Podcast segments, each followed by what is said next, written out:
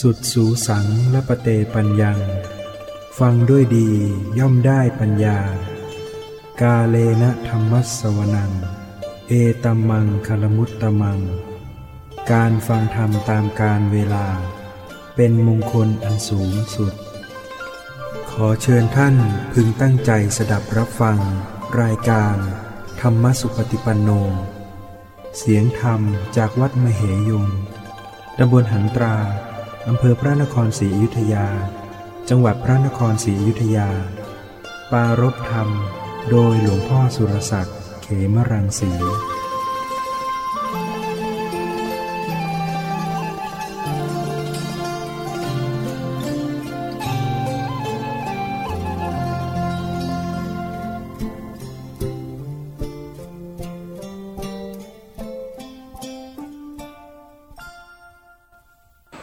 ต่อไปนี้ ก็จะได้ฟังธรรมะ แล้วพึงตั้งใจสดับตับฟังด้วยดี การได้ทำหน้าที่ท่านทั้งหลายก็ทำหน้าที่ของเป็นผู้ฟัง ผู้แสดงธรรม ก็ทำหน้าที่ของผู้ให้ธรรม ก็ช่วยให้การจะลงพระพุทธศาสนาไว้ซึ่งเราก็ต้องอาศัย การภาคเพียร การปฏิบัติ การฟังธรรมก็ต้องอาศัยความเพียร ความอดทน ความตั้งใจ ผู้แสดงก็ต้อง อาศัยความภาคเพียรเหมือนกัน ซึ่งทุกคนก็มีอุปสรรคมีปัญหา แต่แล้วก็ต้องภาคเพียรต้องอดทน อย่างที่พูดนี่ก็ต้องคอยฝืนตนเองไม่ให้ไอออกมา ส่วนหนึ่งก็ต้อง ที่จะต้อง เปล่งเสียงไปนำธรรมะออกไป ส่วนหนึ่งก็ต้องคอยกำหนดรู้ภายในของตน ควบคุม ไม่ให้สะดุดเสียงไอออกไป แต่ก็บางคราวก็คุมไม่ไหวนะจังหวะที่เปล่งเสียงนี่มันทำได้ยาก อันนี้ก็เป็นเรื่อง ของความป่วยเจ็บของสังขารมีเป็นประจำตัวของทุกๆคน คนที่ไม่มีความป่วยเจ็บก็ถือว่าเป็นผู้มีลาบอโรคยาปรมาลาภา ว่าไม่มีโรคเป็นลาบมันประเสริฐอย่างหนึ่งคนมีเงินมีทองถ้าป่วย เงินทองนั้นก็ไม่ได้ให้ความสุขเพราะว่าสังขารเป็นทุกข์ ในสมัยพุทธกาลมีพิสุรูปหนึ่งที่ไม่ป่วยเลย ไม่มีโรคอาพาธได้รับการยกย่องจากพระสัมมาสัมพุทธเจ้า ว่าเป็นผู้เลิศกว่าพิสุทั้งหลาย ในด้านเป็นผู้มีอาพาธน้อยนะพิสุรูปนี้ก็ชื่อว่าพระภากุละท่านภากุละนี่ ไม่เคยป่วย มาปวดหัวตัวร้อนไม่เคย แล้วก็ท่านไม่เคยเอาหลังถึงพื้น ไม่เคยเอาหลังแตะพนักพิง หรือเนสัจจิกทุดง ถือการไม่นอน เป็นวัด ท่านไม่เคยปล่อยหลัง ให้พิงพนักพิง หรือแตะพื้นก็ถือทุดงข้อไม่นอนเป็นวัด แล้วก็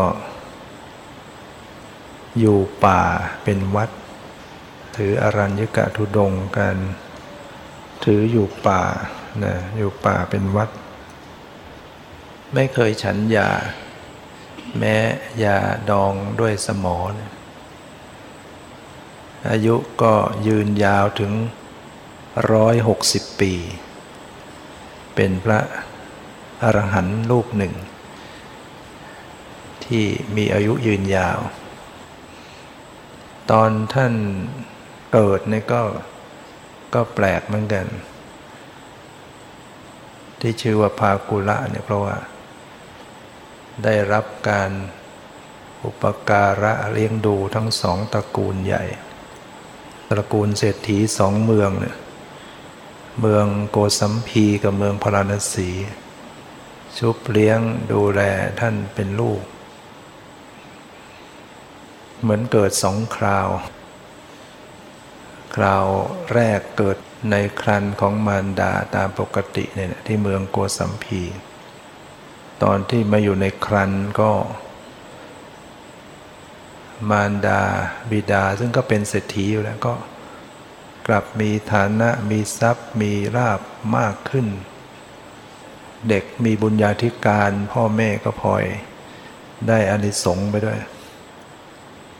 เนี่ยเมื่อคลอดมาแล้ว ตามธรรมดาเขาก็จะถือกัน จะต้องนำไปอาบน้ำในแม่น้ำยมุนา หรือบางแห่งก็ใช้เรียกว่าแม่น้ำคงคาเนี่ยทีนี้ในขณะที่นำเด็กทารกไปอาบในแม่น้ำก็ปรากฏมีปลาใหญ่ว่ายแหวกน้ำตามน้ำไหลเชี่ยวมา เห็น เด็กทารกที่ก็นำมาอาบก็ฮุบเอาเป็นอาหารฮุบแล้วกลืนเลย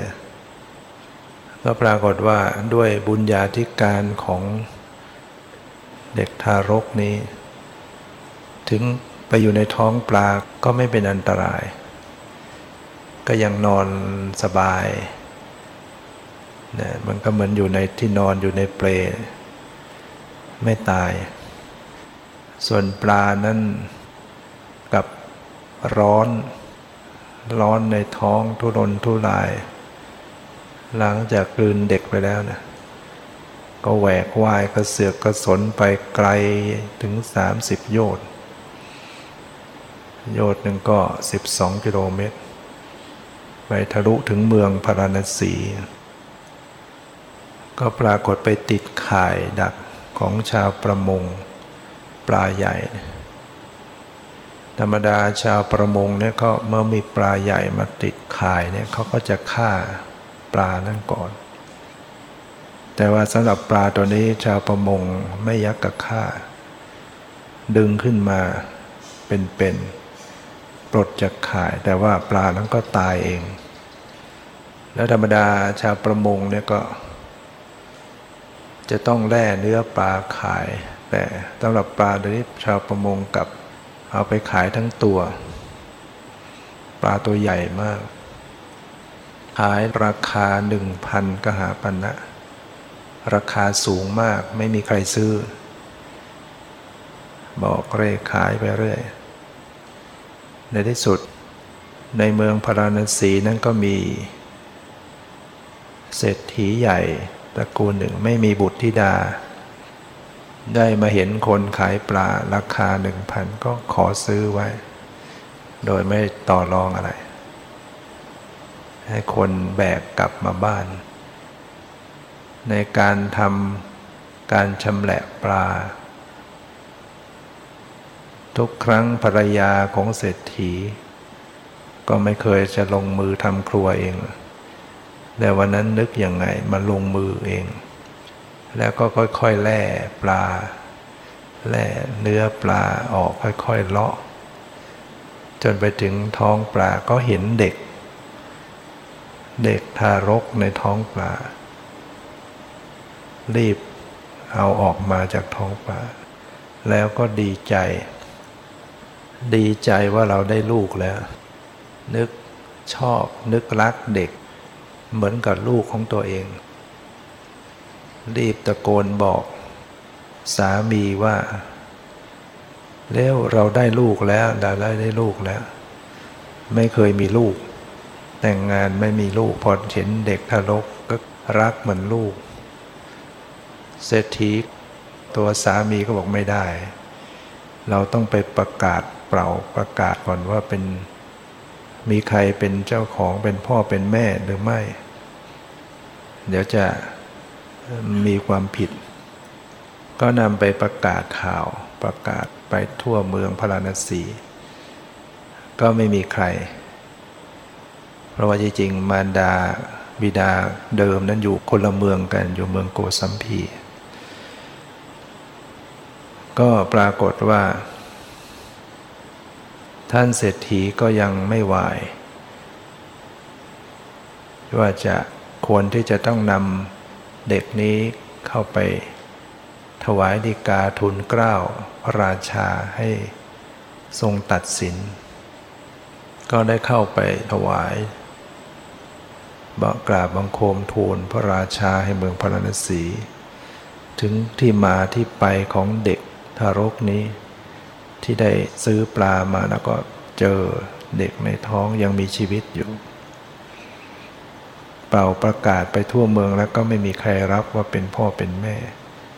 ข้าพุทธเจ้าจะทำอย่างไรพระเจ้าค่ะ พระราชาก็เลยมอบให้เศรษฐีนั่นแหละเป็นผู้อุปการะเลี้ยงดูไว้ เด็กเนี้ยมีบุญญาธิการนะ ดูซิมาอยู่ในท้องปลาก็ไม่ตาย เป็นโชคดีของท่านเศรษฐีนะ พระราชาก็มอบหมายให้เศรษฐีเป็นผู้อุปการะเลี้ยงดู เศรษฐีก็ตั้งไว้เป็นลูกของตนเองเลี้ยงดูมา ปรากฏว่าข่าว อันนี้ก็แพร่ไปถึงเมืองโกสัมพี เศรษฐี เมืองโกสัมพีผู้เป็นบิดามารดาเดิม ได้ทราบว่ามีคนเมืองพราณสีซื้อปลาแล้วก็ผ่าท้องได้เด็กมา ก็สงสัยว่าน่าจะเป็นลูกของเรา เพราะว่าลูกของเรานำไปอาบในแม่น้ำแล้วก็ถูกปลาคุบไปสองสามีภรรยาแห่งเมืองโกสัมพีก็เลยรีบเดินทางมา เดินทางมาสู่เมืองพาราณสี จนมาถึง ที่บ้านของเศรษฐี เห็นภรรยาของเศรษฐีกำลังอุ้มทารกอยู่ มารดาเดิมของเด็กทารกก็จำได้ว่านี่ลูกของตน ก็เข้ามาบอกว่า นี่คือลูกของฉัน ฉันได้นำไปอาบในแม่น้ำแล้วก็ถูกปลาฮุบไป ก็ขอคืน ขอลูกฉันคืน ฝ่ายบรรดาผู้นำเด็กเลี้ยงไว้เศรษฐีเมืองพนาสีก็ไม่ยอม บอกว่า ลูกของท่านอาจจะเป็นปลาตัวอื่น แต่นี้สำหรับฉันซื้อมา นี่ยแล้วก็เด็กนี้รอดชีวิตมาเนี่ย ถือว่าเป็นชีวิตใหม่ของเขาเนี่ยเขาเกิดใหม่นะเป็นลูกของฉัน ฉันไม่ยอมให้แย่งกันระหว่าง มารดาเดิมกับมารดาเลี้ยงดู ต่างคนต่างรัก ก็ในที่สุด มารดาเดิมนั้นก็เลยขอให้ นำไปเข้าเฝ้าพระราชา เพื่อให้ทรงตัดสิน พระราชาก็ได้ทรงวินิจฉัย ว่าจะตัดว่ามารดาเดิมนั้นไม่ใช่มารดาก็กล่าวไม่ได้ เพราะว่าเขาเป็นมารดาจริง ๆจำได้เป็นลูกเขาจริง ๆ ส่วนมารดาที่เลี้ยงดู ก็กล่าวไม่ได้ว่าเขาไม่ใช่มารดา เพราะเขาได้เด็กรอดชีวิตมาอย่างนี้ เหมือนเกิดใหม่ จะตัดเข้าไป ก็ไม่ใช่ที่ พระราชาจึงมอบให้สองตระกูลเนี่ยได้ช่วยกันดูแล อุปการะเด็กทั้งสอง ขอให้สามัคคีกัน พร้อมเพรียงกัน ดูแลเลยทั้งสองตระกูล เมื่อพระราชาตัดสินมาเช่นนั้น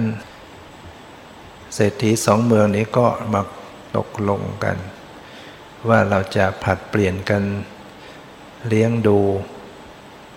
ฝ่ายละสี่เดือน เพราะว่าระหว่างการเดินทางเนี่ยต้องใช้เวลาสี่เดือน ปีมันมีสิบสองเดือน เศรษฐีเมืองโกสัมพีมันดาเดิม เลี้ยงด้วยประสาทสามฤดู สร้างประสาทสามฤดูมี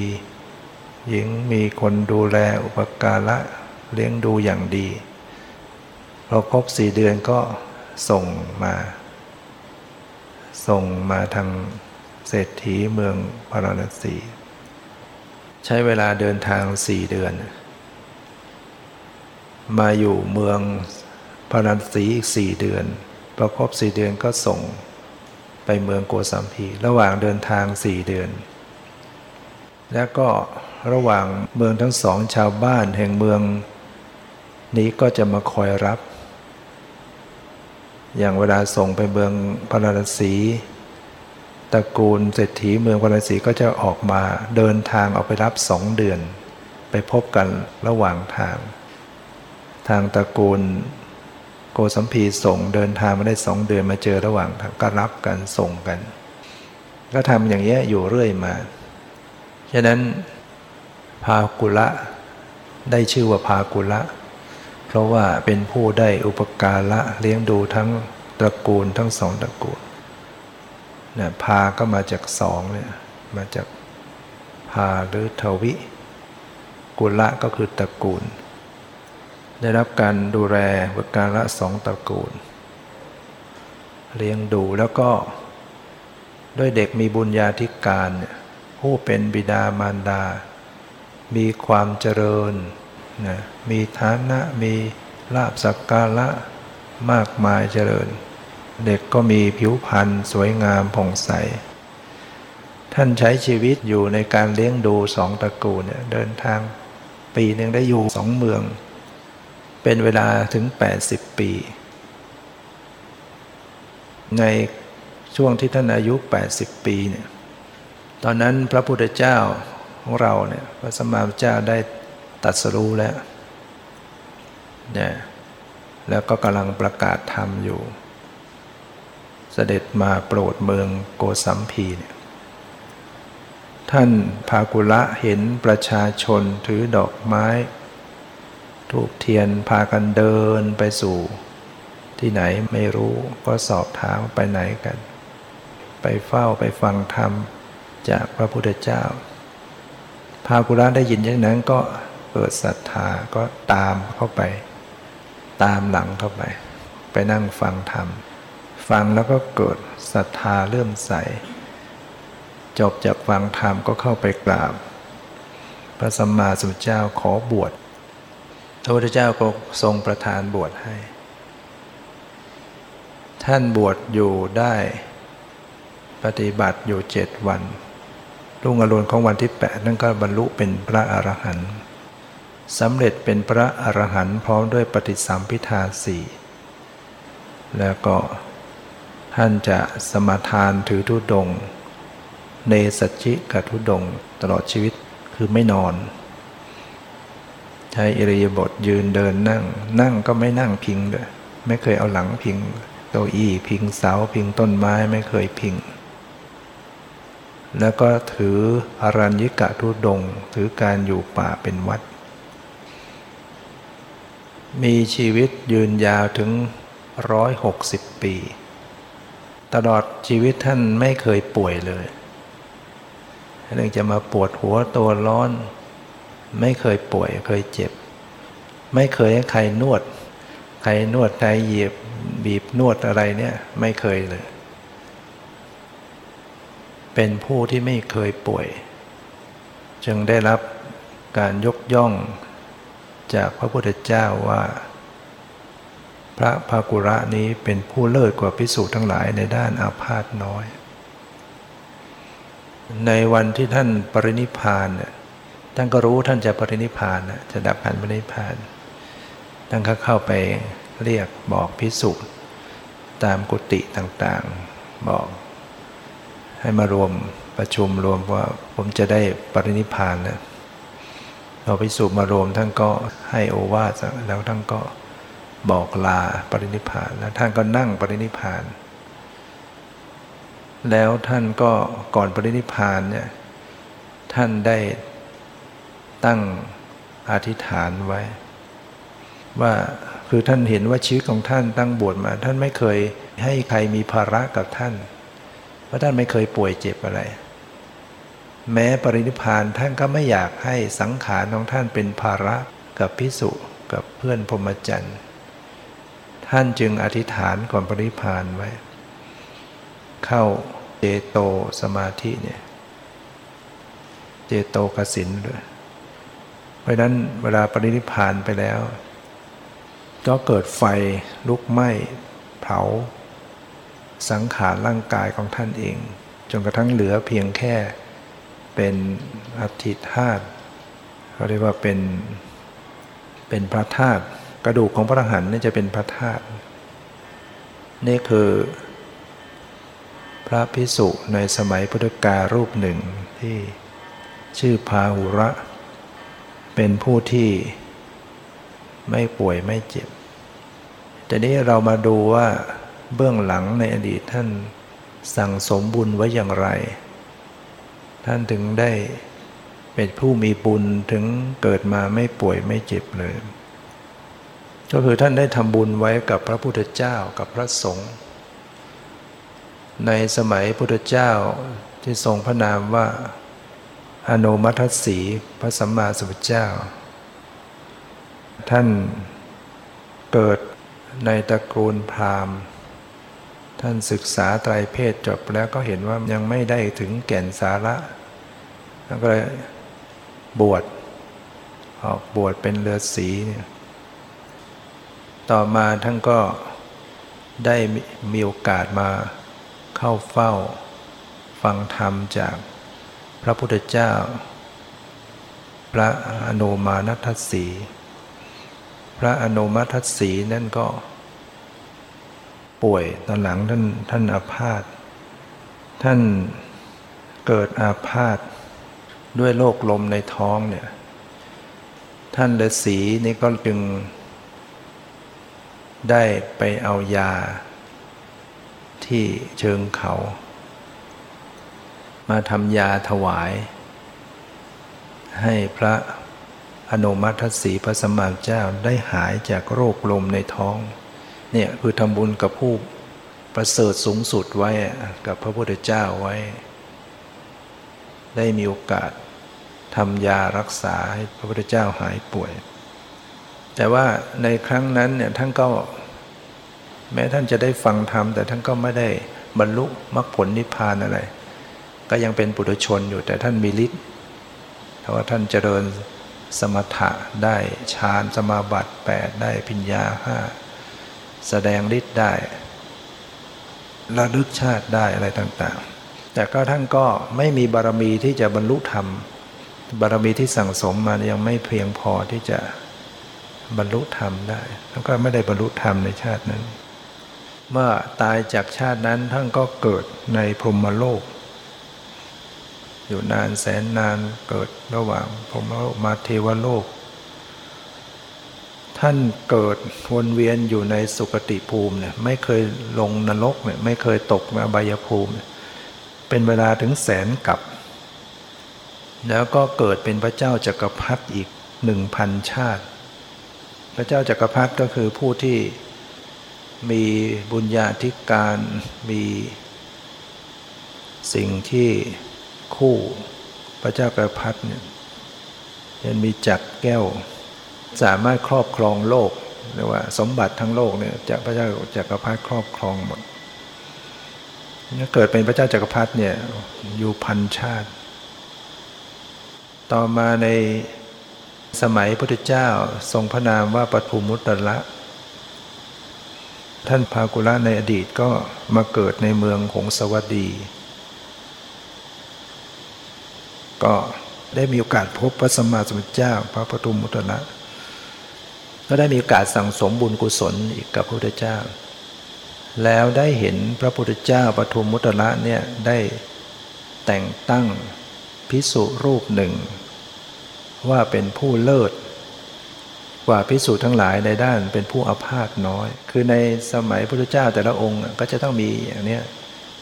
มีอัครสาวกซ้ายขวามี พิสุผู้เลิศในทาง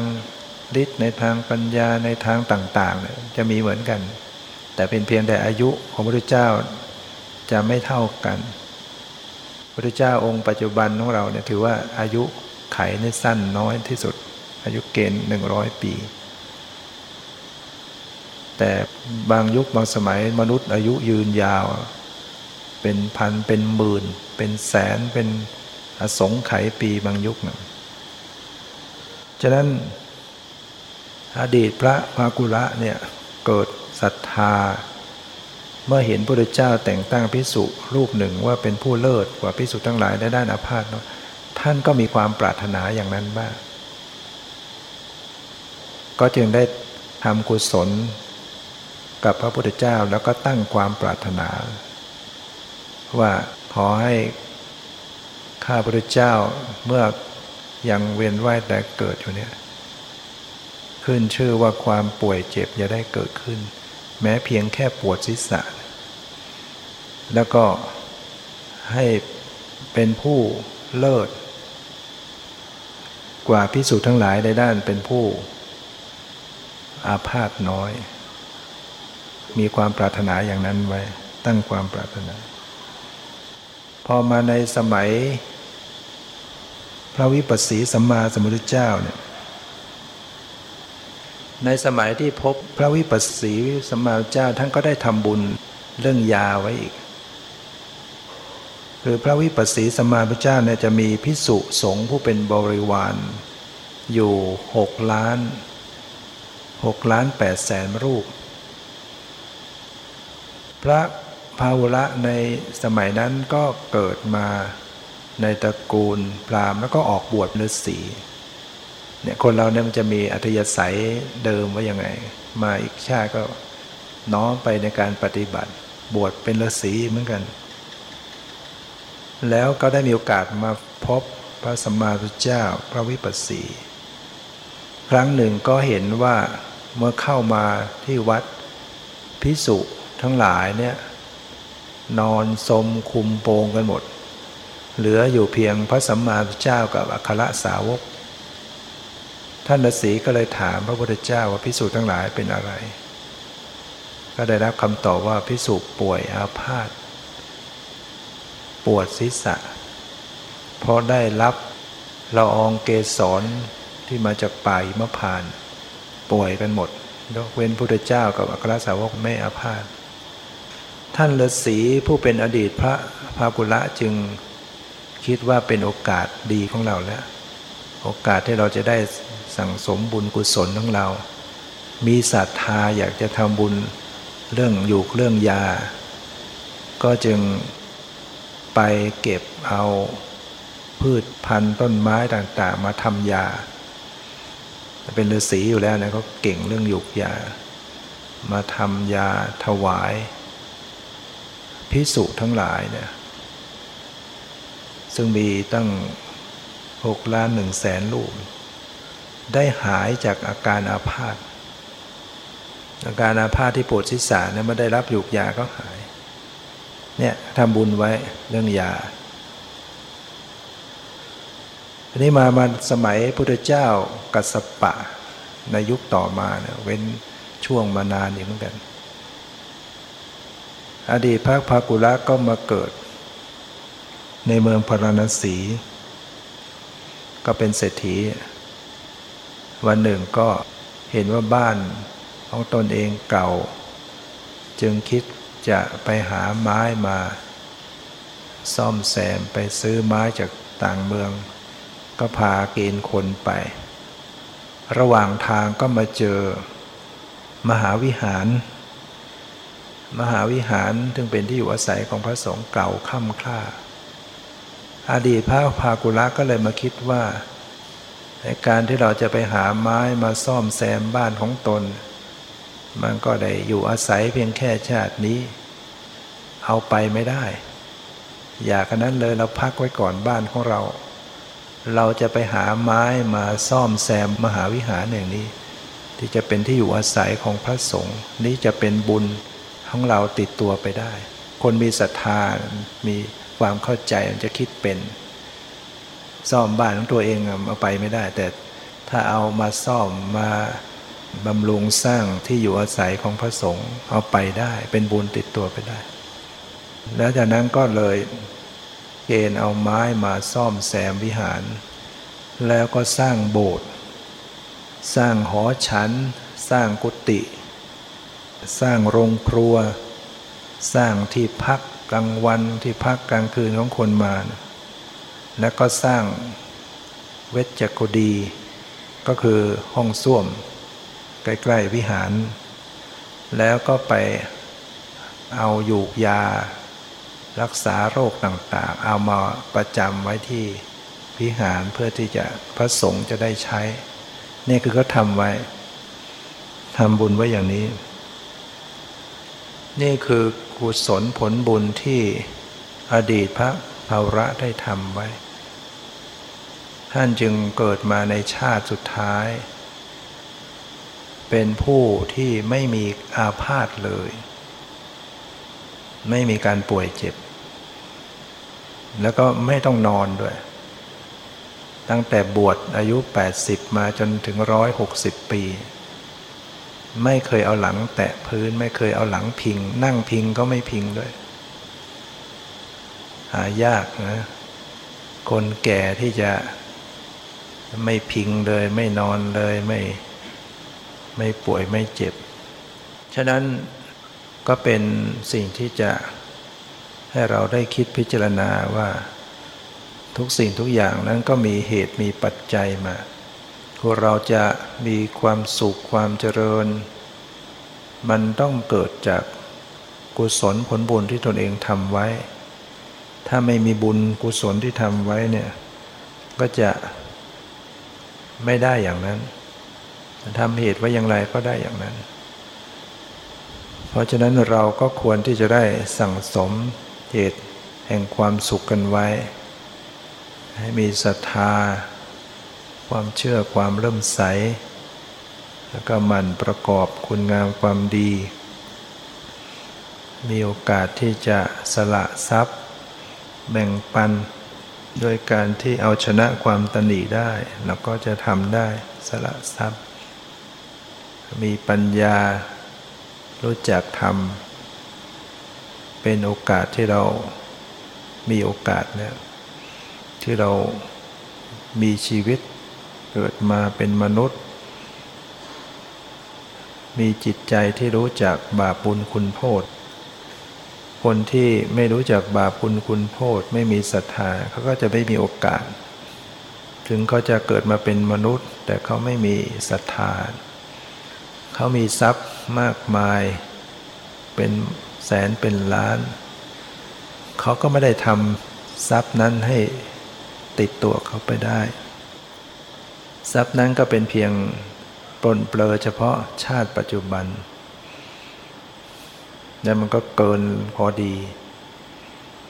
ความตันดีก็สะสมไว้ มีเท่าไหร่ก็ยังไม่พอสะสมต้องการมากกว่านั้น ต้องการไปจนกระทั่งวันตาย ก็ยังรู้สึกว่ายังต้องการอยู่ยังต้องการ ที่สุดแล้วทรัพย์เหล่านั้นก็เอาไปไม่ได้ ก็เรียกว่าน่าสมเพชของคนที่ไม่มีศรัทธา บริหารทรัพย์ ไม่ได้เป็นสาระประโยชน์ให้กับตนเอง ฉะนั้นเราฟังแล้วเรามีศรัทธาเนี่ยเราก็ควรจะทำประโยชน์ แบ่งทรัพย์ให้เป็นประโยชน์ เลี้ยงครอบครัว ส่วนหนึ่งก็เก็บฝากไว้บ้าง ส่วนหนึ่งก็ ฝังดินก็คือทำบุญ ฝากทรัพย์สินฝังดินไว้ใช้หนี้เก่าให้เขากู้โยนสู่เหว ส่วนหนึ่งก็ฝาก ทรัพย์สินฝาก เช่นปัจจุบันมีธนาคาร เก็บฝาก ได้รายได้มาไม่มีการเก็บเลยเนี่ย เวลาถึงข่าวจำเป็นก็เดือดร้อน ต้องไปกู้นี่ยืมสินพอไปกู้นี่ยืมสินก็ต้องเสียดอก เป็นทุกข์อยู่แล้วทุกข์เพราะว่า ร้อนดอกกลางวันก็ร้อนแดดกลางคืนก็ร้อนดอกนะนอนเป็นทุกข์ แล้วก็ถูกเขากล่าวฝัน กล่าวว่า แล้วก็ถูกตามทวง เมื่อไม่มีจะใช้จะให้ ดีไม่ดีก็ติดคุกติดตาราง หรือถูกทำร้าย ถูกคุมขัง ถูกเก็นฆ่า อย่างโยมที่เล่าว่าลูกบริษัทล้มละลาย แล้วก็เป็นหนี้ถึงสามร้อยล้าน ไม่มีจะใช้เขาก็ตามขู่จะฆ่าเรียกไปทำอาชีพที่ ในทางธรรมถือว่าผิดทางธรรมเป็นธุราชีพ เกี่ยวกับเรื่องการสุรา การค้าสุรา ส่งทั่วประเทศให้ทำให้คนเมา คนตีกันทะเลาะกันคนเดือดร้อนเนี่ยกรรมมาก ๆเขามันก็มาถึง เพราะฉะนั้น คนเมื่อจนก็ต้องกู้หนี้กู้หนี้ก็เสียดอก เสียดอกก็ถูกเขากล่าว ถึง ตามทวง สุดก็ต้องถูกคุมขัง พระพุทธเจ้าตรัสเรื่องนี้เปรียบเทียบเหมือนกับคนที่จนในธรรมก็เหมือนกัน จนในอริยทรัพย์เนี่ยคือขาดศรัทธา ความเชื่อความเริ่มใส ขาดอิริโอตตปะ ขาดความละอายต่อบาปขาดเกรงกลัวต่อบาป ขาดปัญญา ความรู้ความเข้าใจในธรรมเป็นต้น ก็จะต้องกู้หนี้นั่นก็คือกระทำทุจริตลงไป ทางกายบ้างทางวาจาบ้าง ทางใจบ้าง เป็นการกู้หนี้แหละเดี๋ยวก็ฆ่าสัตว์ เดี๋ยวก็ลักทรัพย์ช่อโกง ประพฤติปิดในกามโกหกหลอกลวง อย่างนี้เป็นการกู้หนี้เมื่อกู้หนี้ไปอย่างนี้ก็ต้องเสียดอกอีก ก็คือการที่ปกปิดซ่อนเล้นไว้ไม่ยอมรับสารภาพโซเดอดี ไม่ยอมรับผิด บางที ไปทำผิดเองแต่ก็โยนความผิดให้คนอื่น อย่างนี้ก็มีทั่วไป เอาระเบิดไปวางแล้วก็ โยนความผิดให้คนอื่น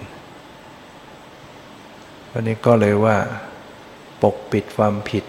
นี่ก็เรียกว่ามีดอก กู้หนี้ลงไป ก็คือทำผิดแล้วก็ยังปกปิดความผิดไม่ยอมรับ ก็เสียดอกเรื่อยไปเนะี่ยแล้วก็ถูกเขากล่าวหากล่าวถึง คนทำชั่วทำผิด คนก็จะ กล่าวถึงในทางไม่ดีคนนี้เป็นคนชั่วคนไม่ดี ที่สุดก็ถูกตามทวง นั่นก็หมายถึงว่าไปนอนอยู่ที่ไหนนั่งที่ไหน อกุศลวิตกก็จะเกิดขึ้น จิตใจมันมีแต่ฟุ้งซ่าน หวาดระแวง หวาดกลัว จิตเลื่อนไหลไปในอกุศลหาความสุขสงบไม่ได้ คนที่ทำชั่วไว้เนี่ย มันพุกด้วยใจตัวเองที่กำลังวุ่นวายอยู่ความชั่วความผิดเนี่ยเรียกว่าถูกตามทวง และที่สุดก็ถูกคุมขัง นั่นก็หมายถึงเมื่อกายแตก สิ้นชีวิตลงก็ไปสู่นรก สวยทุกข์ทรมานต่างๆ นี่เพราะอะไรเพราะความจนในอริยทรัพย์ ไม่มีศรัทธาไม่มีความเชื่อเริ่มใส ไม่มีฮิริโอตตปะ ไม่ละอายต่อบาไม่เกรงกลัวต่อบาขาดปัญญาความรู้เข้าใจในธรรม มันก็ต้องทำชั่วต่างๆ ฉะนั้นเราก็ต้องเป็นผู้ที่ สั่งสม มีศรัทธาสั่งสมบุญกุศลไว้ส่วนหนึ่ง ฝังดินไว้ ก็คือทำบุญ บริหารทรัพย์ส่วนหนึ่งฝากเก็บฝากไว้ส่วนหนึ่ง ส่วนที่สองฝังดินไว้ก็คือทำบุญ คนไม่ทำบุญไม่มีบุญก็ทรัพย์ไม่เจริญไม่อยู่ คนมีบุญเนี่ยไปจับอะไรตัวไหนค้าขายหรือทำธุรกิจหรือ อยู่เฉยๆมันก็พอจะมีขึ้นมา จับอะไรมันก็เจริญไปหมดอะคนมีบุญ คนไม่มีบุญจับอะไรก็ขาดทุนจับอะไรก็เป็นหาเสียหาย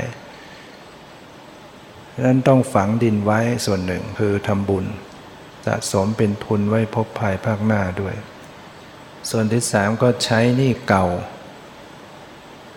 ต้องเลี้ยงพ่อเลี้ยงแม่ เป็นเจ้าหนี้ของเราอยู่ ถ้าเราไม่เลี้ยงเลยเนี่ยเป็นหนี้พระคุณอยู่